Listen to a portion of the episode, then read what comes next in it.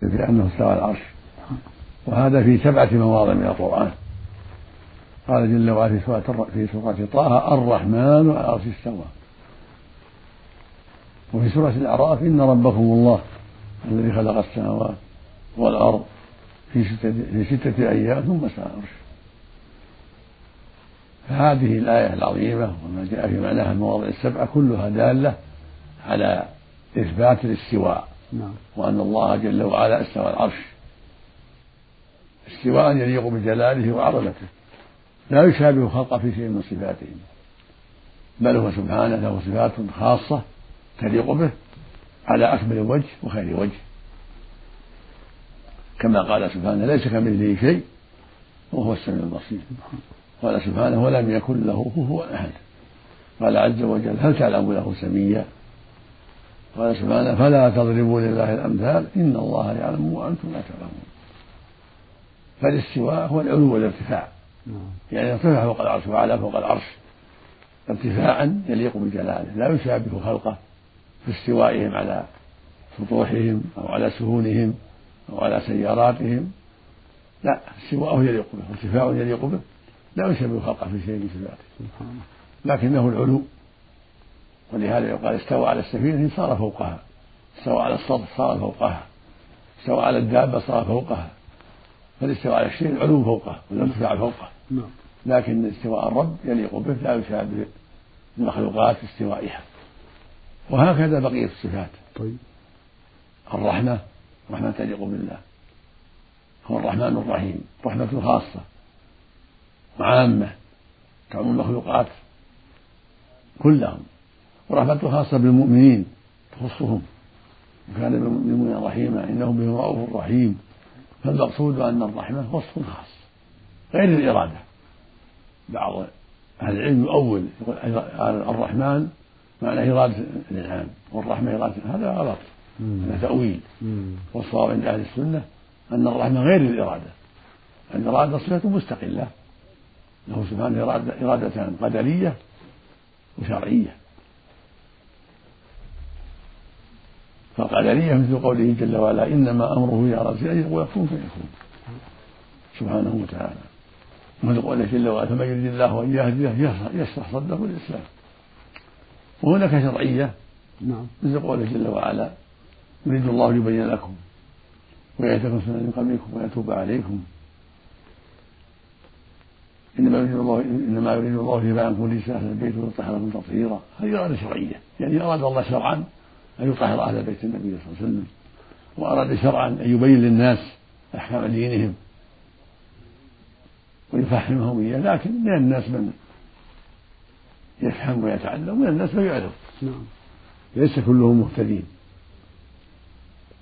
أما الإرادة القدرية القدرية فهي نافذة لا يمنعها شيء. كما قال عز وجل إنما أمره إذا أراد شيئا أن يقول له كن فيكون. هذه إرادة قدرية نافذة. نعم. وهكذا قوله جل وعلا فمن يريد الله أن يهديه يشرح صدره للإسلام هذه إرادة كونية إذا أراد الله هداية العبد إرادة كونية شرح صدره للإسلام ومن عليه بالقبول حتى يهتدي. وهكذا الغضب صفة خاصة تليق بالله. بعض العلماء يقول إرادة الانتقام وهذا غلط الإرادة غير غير الانتقام. الإرادة الشيء والغضب شيء آخر. والغضب يوصف الله به. كما قال جل وعلا وغضب الله عليه في قاتل النفس. المقصود أن الغضب وصف لله يغضب على أعدائه. غير المغضوب عليهم ولا الضالين اليهود والنصارى والكفرة مغضوب عليهم. غضب الله وصف يليق بالله. لا يشابه خلق فيه. كالرضا وكالرحمة. وكالإرادة وغير ذلك صفات مستقلة. فهو رحيم بالمؤمنين رحيم بالناس ويغضب على من عصاه وخالف أمره. وغضبه يليق به لا يشابه غضب المخلوقين. كما أن رضاه لا يشابه رضا المخلوقين. وهكذا استواؤه وهكذا محبته وهكذا رحمته. كلها صفات حق. لا تشابه صفات المخلوقين. عند أهل السنة والجماعة. لأن الله سبحانه يقول ليس كمثله شيء وهو السميع البصير. هو سبحانه الرحمن وهو الرحيم. موصول بالرحمة صفة تليق بالله. لا يشابه فيها خلقه جل وعلا. يغضب على من عصاه غضبا يليق بالله. لا يشابه خلقه في غضبهم. وهكذا إرادته وهكذا يده وهكذا سمعه وبصره. كلها صفة تليق بالله. لا يشابه خلقه في شيء من صفاته جل وعلا نعم. جزاكم الله خيرا وأحسن إليكم من الأسئلة التي يسألها أخونا حول هذه الآية الكريمة. سؤال يقول هل الأيام المذكورة في هذه الآية الكريمة هي كأيامنا أم أن اليوم بألف سنة كما في بعض الآيات الكريمة؟ الله أعلم لكن ظاهر إطلاق الرب جل وعلا أنها كايامنا يعني اطلق في سته أيام ويحتملها كل يوم بألف كما قال جل وعلا وإن يوم ربك ألف سنة مما تعدون. لكن إطلاقه الآيات في هذا يدل على أنها كأيامنا وهو سبحانه قادر أن يخلق كل شيء في لحظة نعم. كن فيكون. لكنه جل وعلا خلقها في أيام ليعلم عباده تنظيم أمورهم وتنظيم أعمالهم حتى لا يعجلوا. فهو سبحانه وتعالى قادر على أن يخلقها في لحظة ومع هذا خلقها في ستة أيام. هو القادر على أن يخلقها في أقل من ذلك جل وعلا لتعليم عباده وتوجيههم إلى العناية بالأمور وعدم العجلة في الأمور حتى يوقعوا الأشياء ويجدوها على الوجه الذي يليق. نعم. جزاكم الله خيرا وأحسن إليكم. يسأل أخونا هذا السؤال. هل الرجل الكافر الذي يموت بدون صلاة وصوم هل تصل إليه الصدقة إذا أراد أولاده أو أقاربه التصدق عليه بعد الموت؟ من مات كافرا لا ينفعه شيء. لا تنفعه صدقاتهم ولا دعاؤهم. إذا مات كافرا نعم. فلا يصدق عنه ولا يدعى له ولا تلحقه تلك الصدقات ولا تنفعه. لأنه مات على كفر يحبط الأعمال ويمنع وصول الخير إليه. ولو أشركوا لحبط عنهم ما كانوا يعملون. والحديث الصحيح أن الكافر إذا عمل حسنة أطعم بها طعمة في الدنيا. جزاكم الله خيرا وأحسن إليكم. يقول هناك رجل يصلي صلاة الجمعة فقط دون أن يصلي بقية الفروض. هل تقبل صلاته؟ هو كافر لا تقبل صلاته. صار كافرا بذلك فصلاته الجمعة وصومه سائر أعماله كلها باطلة. قال تعالى ولو أشركوا لحبط عنهم ما كانوا يعملون. قال سبحانه ومن يكفر بالإيمان فقد حبط عمله وهو في الآخرة من الخاسرين. فمن كفر كفرا أكبر أو شركا أكبر حبط عمله نسأل الله العافية. وترك الصلاة كفر أكبر. جزاكم الله خيرا. هل يقبل الصيام من رجل لا يصلي؟ لا يقبل ولا بقية الأعمال. لأنه بكفره حبط عمله. نسأل الله العافية. جزاكم الله خيرا. يقول هناك بعض المشايخ كما سماهم يضربون أجسامهم بالسكاكين والخناجر والسيوف. وبعضهم يحاد الآخر أحيانا متوسلا كل واحد منهم بشيخه فما حكم الشرع في هذا العمل؟ جزاكم الله خيرا. هذا عمل الصوفية. يدعون أنهم لا يضرون أنفسهم وأن هذا من كراماتهم وهو باطل إنما هو تلبيس. وليس ولا حقيقة لذلك إنما تلبيس وتقمير على العيون. كونه ضربه بالسيف أو كسر رأسه أو كسر رجله كله تلبيس. لا حقيقة له. وهم بهذا كفار لأنهم يسحرون الناس. كما قال الله عن سحرة فرعون يخيل إليهم من سحرهم أنها تسعى قال وسحروا أيها الناس فاسترهبوهم. وجاءوا بسحر عظيم.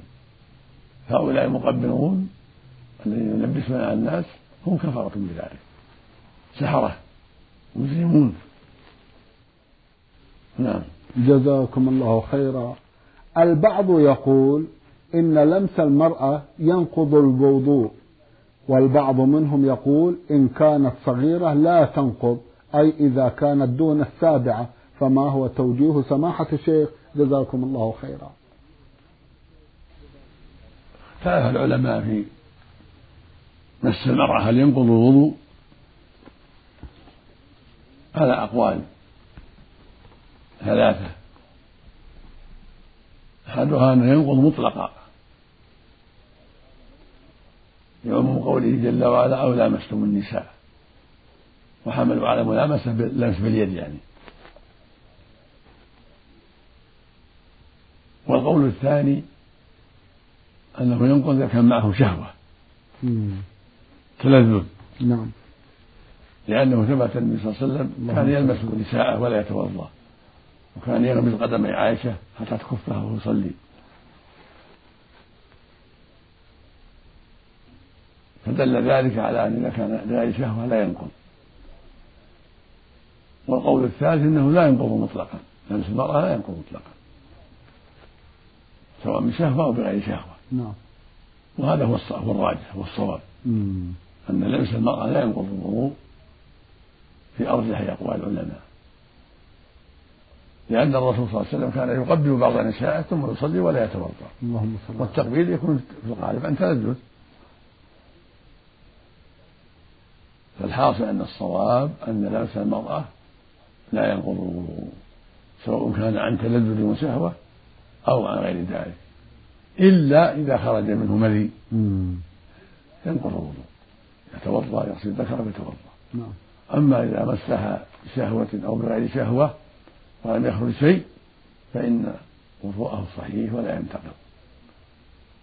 أما قوله تعالى أو لمستم النساء في سورة النساء أو في سورة المائدة نعم. فالمراد بذلك الجماع كناية عن الجماع. طيب. أو لمستم إن جامعتم. ليس المراد باللمس باليد المراد الجماع. والله يكني عن الجماع بالملامسة وبالمسيس. سبحانه وتعالى. هذا هو الصواب. نعم. جزاكم الله خيرا وأحسن إليكم. بعد هذا ننتقل إلى المدينة المنورة عبر رسالة بعثت بها المستمعة أم اعتماد مريم موسى. تقول أختنا أنا أخذت نقودا من زوجي دون علمه وكان إذا طلبت منه شيئا لا يعطيني. وأحيانا أحتاج بعض اللوازم للبيت وللملابس وما أشبه ذلك رغم أن قيمتها بسيطة جدا وأحتاج أيضا لبعض الهدايا أردها للناس الذين يهدون إلي. وعندما ناقشت زوجي ذات مرة سمح لي وقال إذا أخذت شيئا معقولا فإني لا أمانع وخذي ما تريدين من الدولاب. حينئذ بدأت أتصرف كما أمرني. جزاكم الله خيرا. لكني أسأل عن المرات الماضية. وجهوني جزاكم الله خيرا. أما بعد الإذن فالأمر واضح والحمد لله. الحمد لله. لما أذن لك فالحمد لله تصرفي في الأمور المعقولة من غير إسراف ولا تبذير. طيب. هذه أمانة والواجب عليك أداء الأمانة. ويكون التصرف تصرفا شرعيا معقولا. ليس فيه إسراف ولا تبذير أما الأول الذي بغير إذن إذا نعم. كان حاجة البيت فلا بأس. إذا كان في حاجة البيت حاجة الأولاد حاجة الضيف فلا بأس. استفتت هند بنت عتبة النبي صلى الله عليه وسلم فقالت يا رسول الله إن أبا سفيان رجل شحيح لا يعطي من النفقة ما يكفيني ويكفي بني إلا ما أخذته معه بغير علمه فهل علي في ذلك من جناح فقال النبي صلى الله عليه وسلم خذي من مال بالمعروف ما يكفيك ويكفي بنيك. فهذا إذن من النبي صلى الله عليه وسلم أن المرأة تأخذ من زوج من مال زوجها بالمعروف؟ لحاجة البيت حاجة الأولاد. لكن ليس لها أن تبذر أو تسرف. ولكن تأخذ المعقول لحاجة البيت من جيبه من صندوقه بدون علمه لا بأس. في حاجة البيت من دون إسراف ولا تبذير ولو لم يعلم. هذا هو الصواب. بارك الله فيكم. جزاكم الله خير الجزاء. تقول أخذت حبوب منع الحمل دون علم زوجي. والسبب الذي أخذت من أجله تلك الحبوب أنني أمرض كثيرا إذا حملت. لكن انتظرت إلى ثلاث أو أربع سنوات وحينئذ تركت الحبوب. فما هو رأي سماحة الشيخ؟ وهل علي إثم في ذلك؟ جزاكم الله خيرا. لا ينبغي لك أن تأخذ الحبوب إلا بإذن لأن الحمل مشترك بينكما فليس له يمنعك وليس لك أن تأخذ الحبوب بغير إذنه إلا بالتراضي بينكما. ولا ينبغي أخذ الحبوب إلا من حاجة كالمرض ونحوه أما إذا كان من حاجة فلا تأخذ الحبوب حتى ولو بالرضا.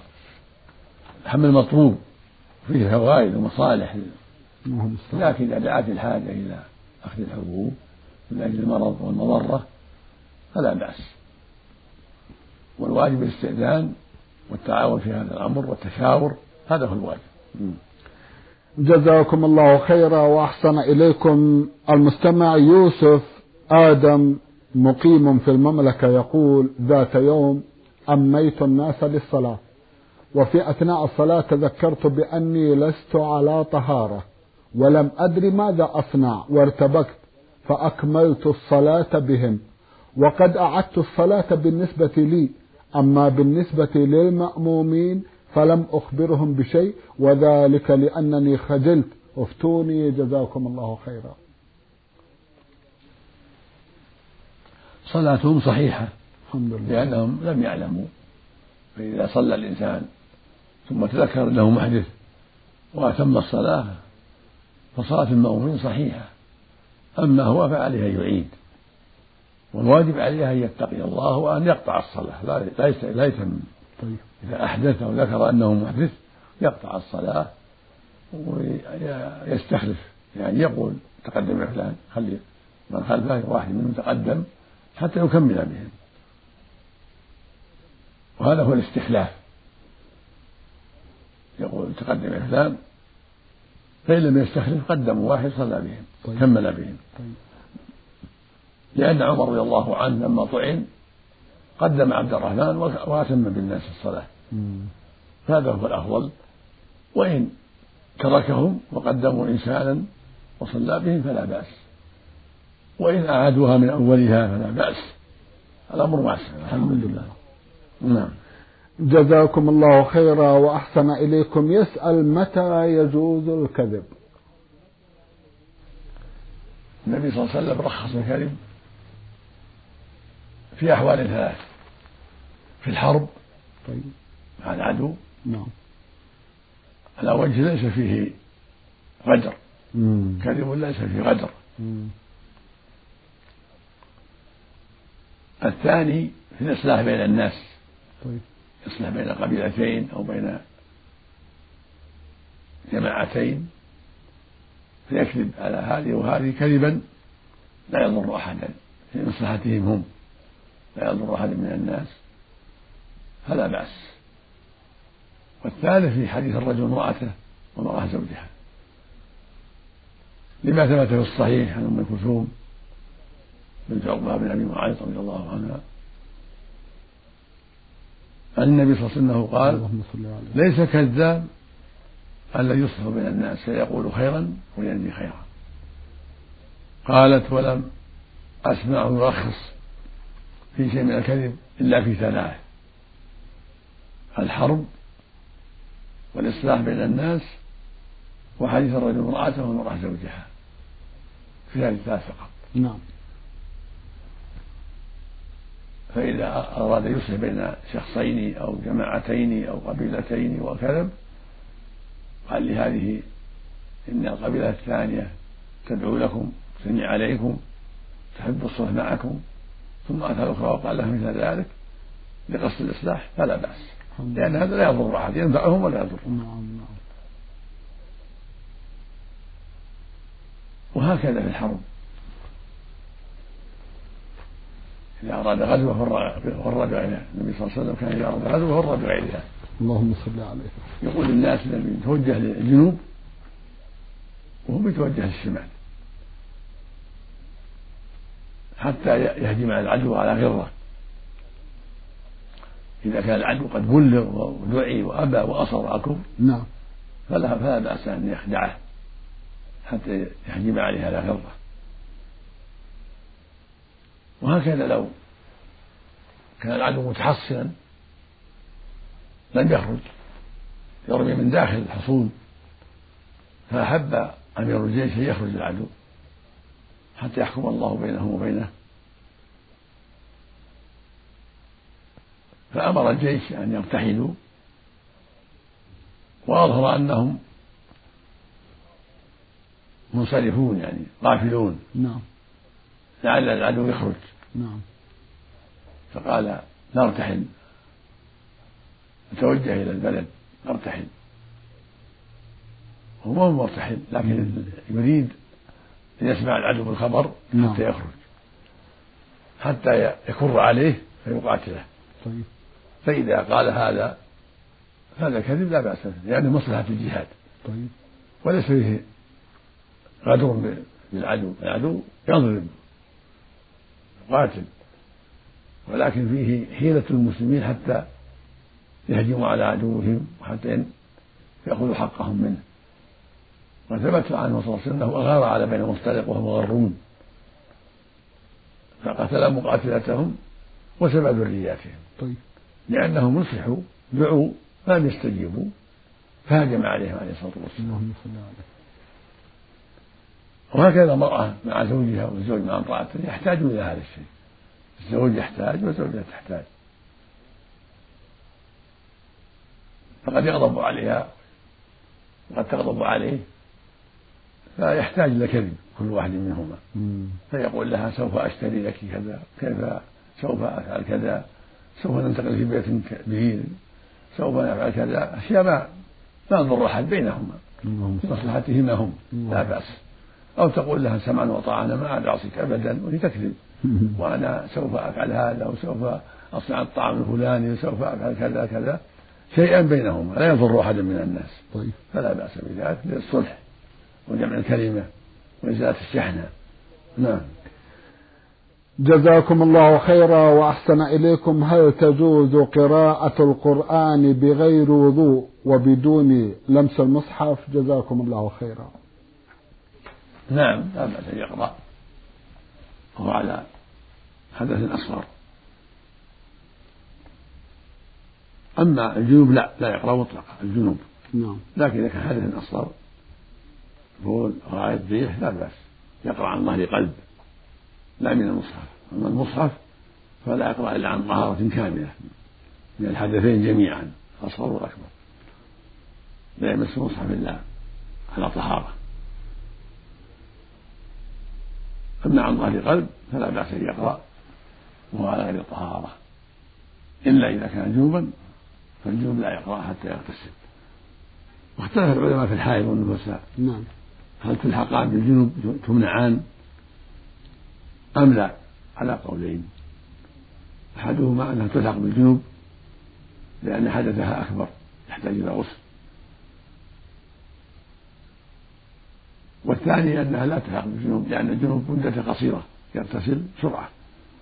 والحائض والنفس مدتهما طويلة لا لا تجانس مدة الجنوب. فلا بأس أن تقرأ عن ظهر قلب حتى لا تنسيا وحتى لا تحرما من هذا الخير. وهذا هو الصواب. أنهما لا تشبهان الجنوب. الجنوب مدته بيده قصيرة. نعم. أما الحائض والنفس فليست مدتهما بأيديهما حتى تطهرا. فلا بأس بأن تقرأ عن ظهر قلب. هذا هو الصواب. نعم.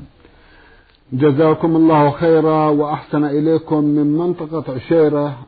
إحدى الأخوات المستمعات تقول الرمسين حافة تسأل وتقول إنني كنت مريضة قبل عشرين عاما وأفطرت بعض أيام من شهر رمضان وأنا لا أدري الآن كم عدد تلك الأيام وصمت الآن عشر أيام ولا أدري أهي أكثر أم أقل فبماذا توجهونني الآن؟ جزاكم الله خيرا.